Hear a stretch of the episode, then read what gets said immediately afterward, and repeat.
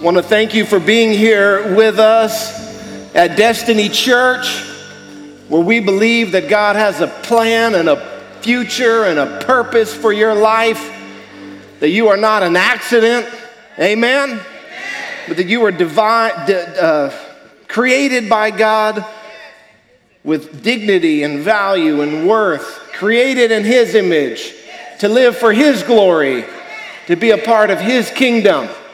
Amen. Uh, my name is Pastor Matt. I'm the pastor here at Destiny Church, and we just want to welcome you. If you're new here, thank you for being here today. So glad to have you here worshiping God together. We're going to spend some time in God's Word, so I want to invite you to open your Bibles to Matthew chapter 13.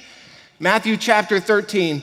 And we're starting a brand new series here at the church today called Jesus fa- Jesus's favorite stories. Can you say that? Jesus's favorite stories. And for the next 14 weeks, we're going to be looking at a different one of Jesus's parables. Jesus teaching, we're going to spend time looking at what he taught about how to live in the kingdom of God and how to be a citizen in the kingdom of heaven. And this specific group of teaching that we're going to be looking at are called the parables.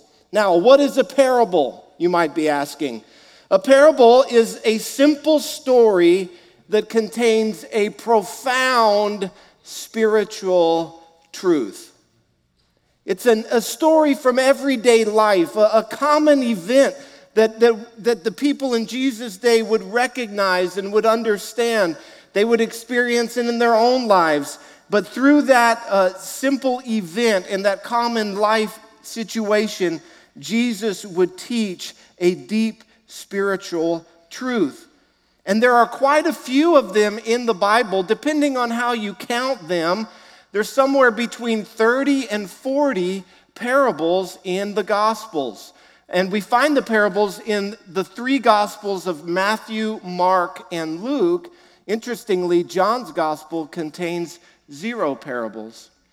Now, the parables are, are probably very familiar to you. Stories like the prodigal son. Have you ever heard that story? Or the story of the Good Samaritan, or, or Good Sam, if you want to call him that. Um, the story of the, the woman searching for the lost coin, or the shepherd searching for the lost sheep. All of these are examples of parables that we will be studying over the next few weeks. Now, parables were a major part of Jesus' teaching. And the most important ones are found in all three Gospels, like the one that we're going to study today from Matthew chapter 13. It's actually also in Mark and Luke. Mark chapter 4 and Luke chapter 8 also retell this same story. So, why did Jesus teach in parables? Why did Jesus teach this way? Why did Jesus teach uh, using a story to communicate a spiritual truth. Now, we're going to actually see in the text today, Jesus himself is going to explain to his disciples why he teaches this way. His disciples are going to come to him and they're going to say, Lord, why are you teaching in parables? And he's going to explain it to them. So we're going to see the answer right in the text. And I just want to warn you the answer that Jesus gives for why he teaches in parables, it's not the answer that you're going to be expecting. It's actually quite surprising, the answer that he gives. In fact, it might even be shocking for you today, which is kind of just Jesus, you know, mode of operation usually to just say things that are so foreign to our natural ears that they are shocking. So I'm going to pray and then we're going to dive right into the text today. Father, we thank you for your word. We thank you that you have revealed yourself to us in your word. Lord, as we come to the pages of Scripture, we, we ask that you would open up our hearts to receive what it is that you have for us today. Lord, that it would go down deep into our lives and that it would produce good fruit for you and for your kingdom. Lord, for those who are hurting today, I pray your word would bring healing to them. Lord, for those who are, are lonely today, Lord, that your presence would surround them. Lord, for those that need correction today, Lord, we know for sure that your word can do that as well. So, Lord, we ask that your word would accomplish everything that you have set forth for it to accomplish in our lives today to the praise of your glory. In Jesus' name, amen. Matthew chapter 13, I'm going to read verses 1 through 23, and then we're going to come back and unpack it all together. Verse 1 says that the same day, this is continuing a story from Matthew chapter 12. Jesus went out of the house and sat beside the sea. That's the Sea of Galilee. And great crowds gathered around him so that he got into a boat and sat down. And the whole crowd stood on the beach. And he told them many sayings in parables, saying, A sower went out to sow. And as he sowed, some seeds fell along the path, and the birds came and devoured them. Other seeds fell on rocky ground where they did not have much soil, and immediately they sprang up since they had no depth of soil. But when the sun rose, they were scorched, and since they had no root, they withered away. Other seeds fell among thorns, and the thorns grew up and choked them. Other seeds fell on good soil and produced grain, some a hundredfold, some sixty, some thirty. He who has ears to hear, let him hear. Then the disciples came to him and said, Why do you speak to them in parables? And he answered them, To you it has been given to know the secrets of the kingdom of heaven, but to them it has not been given. For to the one who has, more will be given, and he will have an abundance. From the one but from the one who has not, even what he has will be taken away. This is why I speak to them in parables, because seeing they do not see, and hearing they do not hear, nor do they understand. Indeed, in their case, the prophet Isaiah is fulfilled that says, and here he quotes Isaiah chapter 6, verse 9 and 10 You will indeed hear, but never understand, and you will indeed see, but never perceive. For this people's heart has grown dull, and with their ears they can barely hear, and their eyes have been closed, lest they should see with their eyes and hear with their ears and understand with their heart and turn, and I would heal them. But blessed are you, for your eyes see, and blessed are your ears, for they hear. For truly I say to you, many prophets and righteous people longed to see what you see and did not see it, and to hear what you hear and did not hear it. Hear then the parable of the sower. When anyone hears the word of the kingdom and does not understand it, the evil one comes and snatches away what has been sown in his heart. This is what was sown along the path. As for what was sown on rocky ground, this is someone who hears the word and immediately receives it with joy. Yet he has no root in himself, but endures for a while. And when tribulation or persecution arises on account of the word, immediately he falls away. As for what was sown among thorns, this is the one who hears the word, but the cares of the world and the deceitfulness of riches choke the word, and it proves unfruitful. As for what was sown on good soil, this is the one who hears the word and understands it. He indeed bears fruit and yields, in one case a hundred, in another sixty, and in another thirty. This is the word of the Lord. So I want to I want to look at why Jesus taught in parables, and then I want to come back and look at Jesus' explanation. Many people assume that the reason Jesus taught in parables was so that his teaching could be easily understood. I've heard people say things like this, and maybe you have as well. Jesus was the master storyteller. Jesus could weave a story that would captivate the crowd's attention. And Jesus would use stories that were relevant to people's everyday life.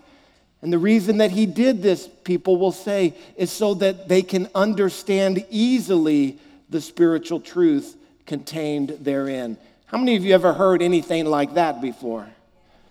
The funny thing is, that's actually the exact opposite of the reason that Jesus says he teaches in parables.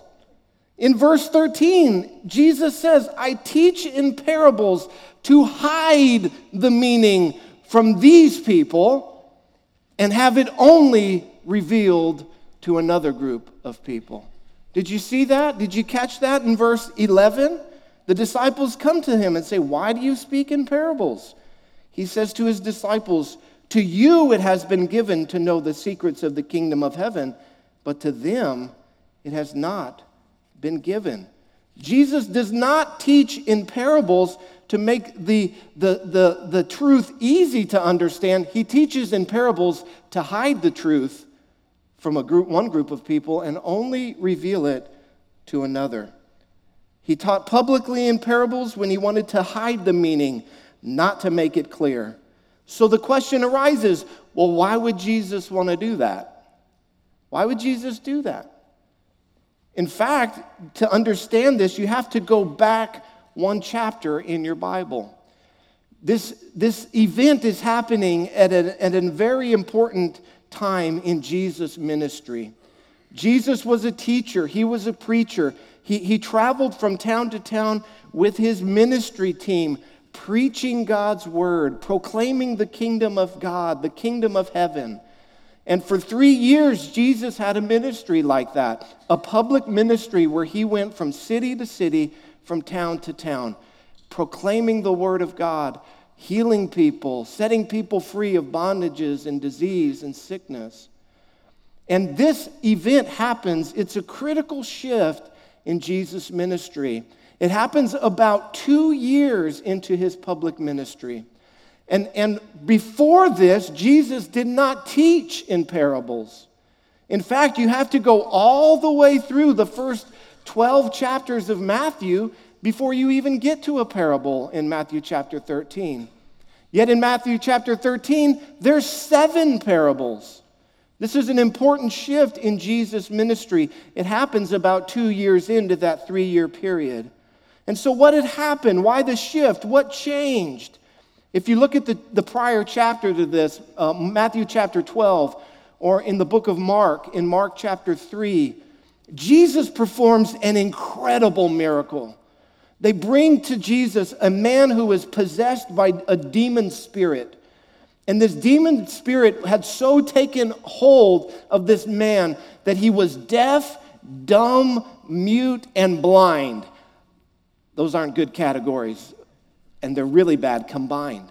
So possessed by, under the influence of demonic, satanic power, this person could not speak, this person could not hear, this person could not see.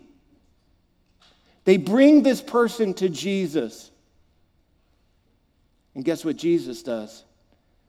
He sets him free.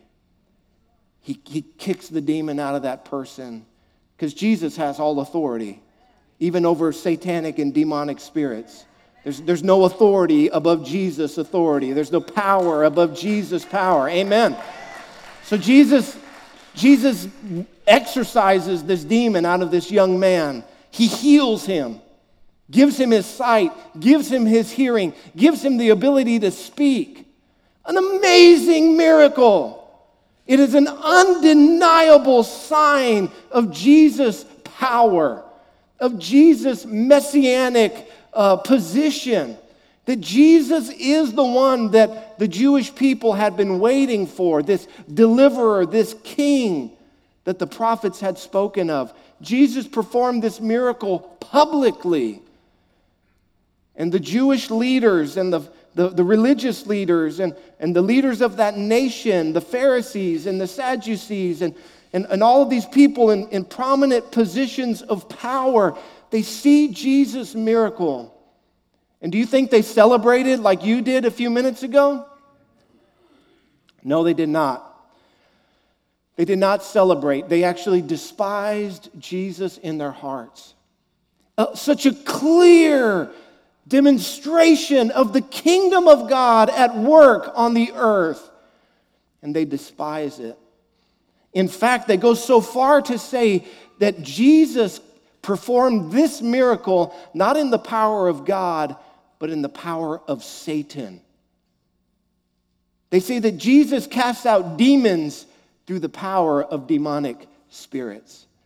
They say he has not done this through the power of the Holy Spirit, but through the fallen spirits. And they begin to plot in their heart how to kill him.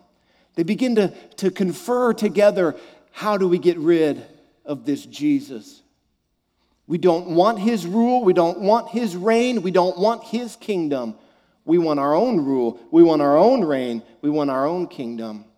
We don't want the life that he brings. And so they begin to plot on how to kill the author of life himself. Upon hearing them say this, that he's doing this work not by the power of the Holy Spirit, but by the power of Satan, Jesus says unto them, You can say anything you want about me, but those who blaspheme against the Holy Spirit, that sin is unforgivable. This, you, he tells the Pharisees, you have just committed the unpardonable sin. To attribute, to harden your heart, to, to see so clearly the truth, the word, to understand it so fully, and yet to harden your heart so completely that you attribute the work of God to the work of Satan. Jesus says that they have committed the unforgivable sin, that they have blasphemed against the Holy Spirit. And so then now you turn to Matthew chapter 13, and Jesus begins to teach in parables. What the Jewish leaders had done is they had rejected Jesus so completely, so fully. It is a tragic thing. They had stopped up their own ears, they had held tightly their own eyes. Their unbelief towards God was so stiff, was so deliberate, was so hard, and by their own choice, it became irrevocable. And so Jesus begins to preach in parables when he speaks publicly not to help them understand the truth, but to hide the truth from them. It is not a, a, a method of, of helping them understand, it's actually a judgment of God against the sin of unbelief and their hard hearts. The truth of the meaning of the parables is revealed only for those who believe and trust in Jesus. The truth of the parables only is revealed for us who believe. And for those with hard hearts, it just doesn't make any sense. These were illustrations of important truths, and Jesus freely explained them to his disciples. He wanted to reveal truth to a certain group, and as an act of judgment, he conceals it from another. This answer Jesus gives for why he teaches in parables is so surprising and so shocking, it offends our sensibilities. I, I, suspect that there's some people here that you're thinking right now, that can't be right. That can't be right. Not my Jesus. Not my, my Jesus wouldn't do that. That can't be right. This is where we need to be very careful that we don't bring our Jesus to the scripture, that we don't concoct some false version of Jesus in our own mind that is so radically different than the Jesus we see here on the pages of scripture. We can't make God in our image. We must submit to God and His revelation. Now, I understand this is a very unpopular idea. It's not politically correct to talk about sin and unbelief and God's judgment of sin. It's not a popular thing to talk about in churches today in America. It's politically incorrect. And if it's offending you this morning, praise God. praise God. So, with that little introduction out of the way, let's get to the meat of the parable and interpreting it in verse 18. So, this parable is somewhat unique in that Jesus actually, or the, the, the explanation is recorded for us in Scripture. And Jesus is describing something that would be very common to them a, a, a farmer going out to sow seed. Uh, the majority of their diet came from uh, uh, produce, fruits and vegetables. They were not rich people, they were very poor people. Um, they, they lived on the Sea of Galilee, which is a very fertile place, very fertile soil. As Jesus tells this story, they could probably look around and see fields that have been harvest, that are, are growing with seeds that have been sown. They might even see off in the distance a farmer scattering seed. And as we get into the parable, um, it tells us very clearly in verse 18 um, or verse 19 that when anyone hears the word of the kingdom, and that this is the seed that is being sown. Luke uh, chapter 8, verse 11 says that the seed that is being sown is the word of God. The seed that is being sown is the word of God. It's the gospel message being proclaimed, the gospel of the kingdom, the good news about what Jesus has done. That is the seed that is sown in this parable. And so, what Jesus is talking about here is evangelism. When we share the good news, when we share the gospel, when we preach and proclaim the word of God, that there are different responses to it. How many of you have experienced that in your life? Jesus here is giving his disciples a parable to explain to them why different people respond different ways to the gospel message. The sower is the one who faithfully preaches the genuine, biblical, historic gospel good news of Jesus Christ. That is the sower. That's what I'm doing right now. I am the, by the grace of God, I pray that that's what I'm doing right now. Sowing the seed of the kingdom of God. The, uh, uh, Paul says in Romans uh, chapters 10, verse 17, that faith comes by hearing and hearing the word of God or the gospel message. That this is how the kingdom goes forth by, by hearing the word of God. And through that, it goes down deep into our hearts. What's interesting to me is that there's not much made of the sower. You notice that? There's not much made of the sower because the power is not in the sower, the power is in the seed. The life is in the seed, the life is in the word. And, and if I could offer a critique to the culture that we live in, where we make so much of the sower, where, where we're so concerned about the person who's delivering the seed. And it's so funny to me, it doesn't describe anything about this sower. It doesn't say what kind of clothes he's wearing, whether they're brand name or just a simple farmer's outfit.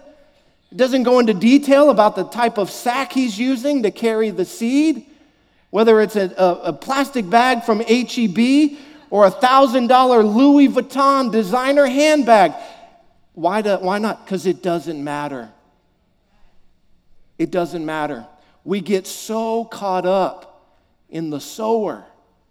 We get so caught up in, in the methods of how we do ministry, the, the X's and the O's and the power and the life is not in any of those things. And we, if we're not careful, we're, we're like the, the, the Corinthians who say, Well, I follow Paul and I follow Apollos' teaching and I follow Peter. And then there was the really holy people who stand back and say, Well, I just follow Jesus. We break into factions around different teachers because we like the way they fling the, the, you know, just like the way he throws it out there. I like the way he sows seed. He's got a good release. He's got a good, I like, I like the arc he's putting on that seed. Look how far he can fling that seed. It's like, listen, folks, the power is not in the sower. The power is in the Word of God. And here's the cool thing you can sow the seed as well. It's not just reserved for those who stand on a stage, it's not just reserved for the elite. All of us can sow seeds of the kingdom of God, of the Word of God. In fact, God wants you to be sowing seeds, as we'll see in other parables. So, as we get into it, the, the, the different kinds of soils, there's four different kinds that Jesus talks about. What these represent is the different conditions of the human heart.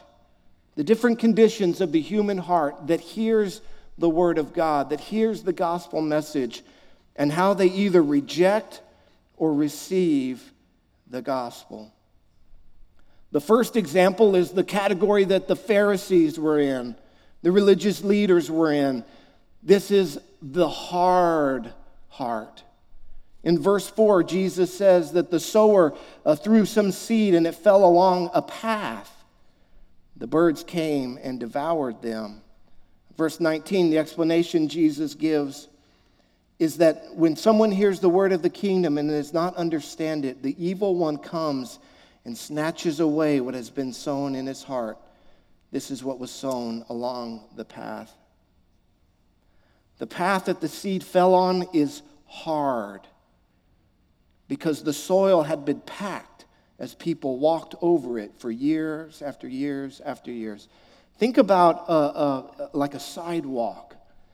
If you tried to plant something on a sidewalk, would it grow? No, it would not grow. It would just bounce off, and the birds would come and eat it. Because the soil is so hard, the seed has no place to take root. It simply bounces off or it sits there and it's just wasted or stolen away. And so, what is it that makes a human heart hard? What is it that hardens a human heart? There's really only one answer. It's a little tiny word that's a really big problem. It's sin. Sin is what hardens human hearts. Sin in your life will harden your heart against God. This type of a hard heart is described in Romans chapter 1. If you want to go read about that, you can do that on your own time. I encourage you to do it. Paul describes in detail the hardness of heart brought on by sin. And this, let me underscore, is an incredibly dangerous place to be. And this is where the Pharisees were. It starts with a rejection of God's truth that is clear. This leads to unbelief and sin, which leads to a hardening of the heart, which makes it even more difficult to hear God's word and for it to go in and to take root, which leads into even more sin and more unbelief and more hardening of the heart that makes it even more difficult for God's word to get in. And it is a downward spiral, it's a vicious spiral. This will ultimately lead to you rejecting Christ and his kingdom, rejecting God's rule and reign in your life. And the only hope for someone in this condition is for God Almighty to sovereignly break in and break up that hard heart. No amount of preaching's going to do it because the seed just bounces right off. Cannot take root, cannot go in. The only thing is for God to crush that hard heart, to come in and sovereignly, as an act of kindness and mercy, reduce that person to nothing. And that is an act of God's love to people who are in that condition of a hard heart. The example we have of that, there's several examples of that in Scripture. The most popular one is the Apostle Paul, who had so hardened his heart against the gospel message that he was even persecuting Christians until Jesus showed up and broke him, broke into his life, humbled him, blinded him, and said, I am sending you now to be a messenger of my gospel. The Apostle Paul ended up bearing great fruit for the kingdom of God. So if you know someone in this state, you know what you need to do for them? Don't preach to them, pray for them. Pray for God to crush them, to humble them, to reduce them, to, to break down the, the hard and stony areas of their heart and their life. How many of you would say that that's how God saved you? That you had a hard heart towards God. You had heard the gospel a million times. Friends, family had pleaded with you, had, had shared the good news with you, and you had just said, I will not. That's, that's weak sauce. That's for weak people. That's nuts. You want me to believe in some Jewish guy that was put on a cross 2,000 years ago? Are you crazy? And then God, as an act of love and mercy, came and just crushed you. And then the seed of God's word could come in to your heart. And it began to grow and it took root. And that's what it is. That's what it is when the farmer goes and he plows up that hard ground. It's not a pleasant process, but it produces a harvest. Amen. And so, what you can do for someone in that state is pray for them. Pray that God would move in their life, that He would get a hold of their heart, that He would do whatever it takes to bring them to a place of humility and repentance. The second type of heart we see is the shallow heart. In verse 5 and 6, he says that other seed fell on rocky ground where they did not have much soil. And immediately they sprang up since they had no depth of soil. But when the sun rose, they were scorched. And since they had no root, they withered away. Verse 20 and 21 is the explanation. He says, And for what was sown on rocky ground, this is the one who hears the word and immediately receives it with joy. Yet he has no root in himself, but endures for a while. And when tribulation or persecution arises on account of the word, immediately he falls away. This is seed that is sown over a, a, a, patch of ground that, that it has no depth. It, it, it, it, it's a light layer of soil, but underneath is hard rock. And because of that, when, when the seed goes in, it, it, its roots can't go down, and so it immediately it just springs up. But because it has no roots, when the sun comes, it can't get nourishment, it can't get life, it can't get water, it's just scorched and dies. And this is people, Jesus says, who, when they hear the gospel for the first time, they just receive it with joy. Yeah, I want that. That sounds great. Give me all of that. I don't want to go to hell, I want to go to heaven. Give me Jesus. They, they re- respond to the gospel emotionally, but they don't make a full commitment to Christ. They may join a community group. They may even get baptized. They might walk down the aisle and say a prayer. They might be in church for a while, but then life happens. Things don't go the way that they planned, hardship or difficulty. Something goes wrong. There's, there's a, a, a death in the family or a sickness that comes. God doesn't do something the way that they thought it should be done. Maybe a relationship falls apart or doesn't work out the way that they wanted. Maybe they have a misunderstanding with other Christians or, or they lose their job. Wh- whatever it is, just as quickly as they sprung up and were so excited about Jesus, when things don't go the right way, they just as quickly fall back and turn away from Christ and go back into the world. This reminds me of, of a friend I had in Bible school when I was going to Bible school. When we were sitting in our freshman class, there was a young man there who was so excited about everything that had to do with God. He was amening the professors. He, like, uh, his mind was being blown like every 15 minutes. He was just like, wow, Oh, that's amazing. Yes, hallelujah. He would show up early and just bug the professors incessantly with his questions. He would stay late to do the same. And as I got to, to know this young man, I found out that he had only heard about Jesus two weeks before Bible school started. He had only heard the gospel two weeks ago, and he decided, oh, I'm going to go to Bible school. And as the semester went on, he started showing up late to class, sitting in the back, not being very excited, and eventually he just stopped coming altogether and he faded away. Things happened in his life that did not go the way he expected. And he, because he had no root, the seed of God's word did not go down deep and take root in his heart. How many of you have known someone who have been very excited about God a lot for a very short period of time, and then things don't go well, and then they just fall away?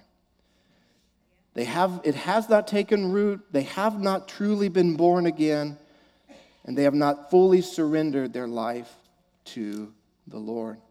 The third example that Jesus gives is in verse 7 it's the strangled heart that some seeds fell among thorns and weeds grew up and choked out the life. In verse 22, Jesus says, As for what was sown among thorns, this is the one who hears the word, but the cares of the world and the deceitfulness of riches choke the word, and it proves unfruitful. You know, this is the one thing that we all need to be very careful of this is a divided heart, a heart that is divided between allegiance to the Lord and allegiance to the things of the world.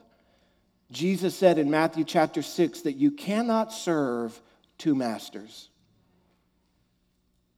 You can't serve both God, he says, in the pursuit of wealth and money. You can only serve one master. You cannot have a divided heart. If you do, it's like weeds constantly growing in your heart, choking out what God is trying to do in your life. The example of this we see in Scripture is the rich young ruler who comes to Jesus and says, I want to follow you. I want to be one of your disciples. Jesus says, Great, awesome. We're looking for people to join our team.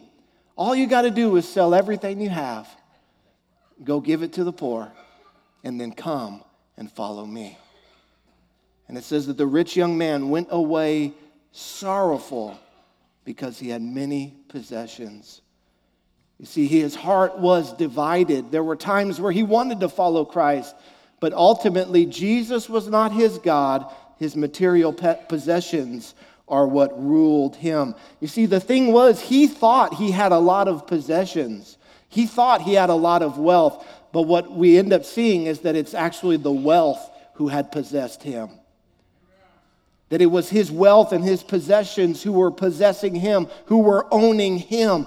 And we who live in the 21st century, in the greatest country the world has ever known, the most prosperous and rich country, the United States of America, we have to be very careful that our hearts do not become divided of pursuing God and His kingdom first and pursuing everything else that this culture promises material wealth, security, safety, a life of comfort and luxury. Listen, we're not called to pursue those things. We're called to pursue the kingdom of God, to seek first the kingdom. We must be on guard against this divided heart. Finally, the category I pray we will all be in is verse 8. Other seeds fell on good soil and produced grain, some a hundredfold, some 60, some 30. Verse 23 As for what was sown on good soil, this is the one who hears the word and understands. He indeed bear fruit that yields, in one case, a hundred, another 60, and in another 30.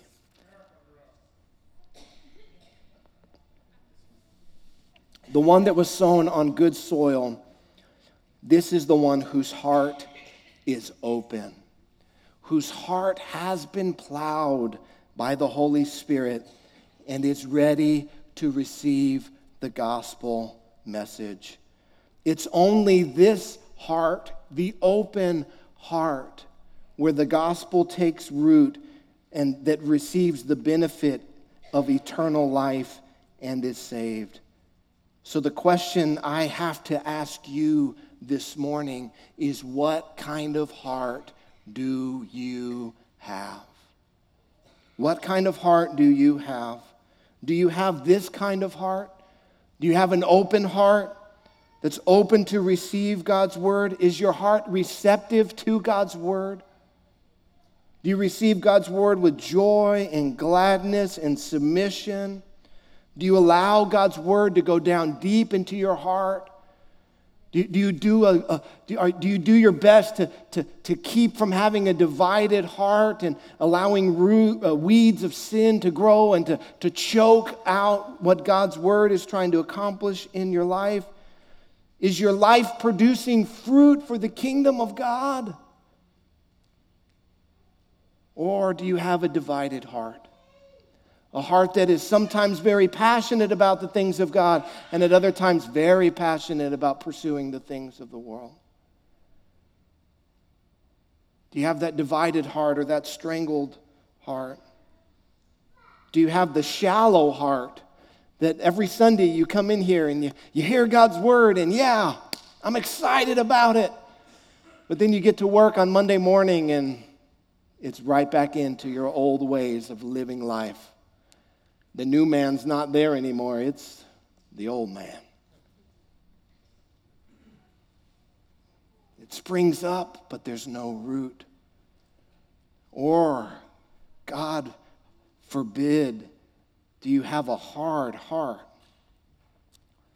A heart that you come week after week and you hear the gospel message and you hear the good news of Jesus and it just bounces right off before you even get to your car in the parking lot, the enemy has already come and snatched it away.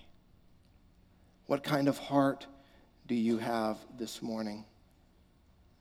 If you have a hard heart, or you have a divided heart, or you have a shallow heart, what can you do about it? What can be done for you? Let me tell you you can no more plow your own heart than, you, than the soil can plow itself. God has to do a work in your heart. God has to give you a new heart. I can't give you a new heart. You can't give yourself a new heart. But God can. And God will. Ezekiel, uh, the prophet Ezekiel talks about how God will replace a heart of stone with a heart of flesh. That you can cry out to God and say, God, give me a soft heart. God, give me, uh, soften my heart, plow my heart. Lord, the hardness in my heart, break it up, remove it. Lord, let me hear your word and, and receive it with joy and let me let it go down deep into my heart and into my life. But it is a work of the Holy Spirit that God has to do in your life. But here's what you can do. When you hear the word, you can, instead of stopping your ears and closing your eyes and hardening your heart, you can simply submit to the Word of God. It's, it's where you yield control and you yield um, your, your pride and, and you humble yourself and you say, God, not my way, but yours be done. Lord, not my will, but yours be done.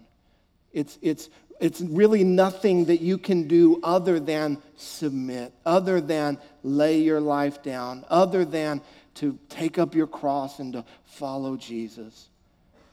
It's a work of the Holy Spirit in your life.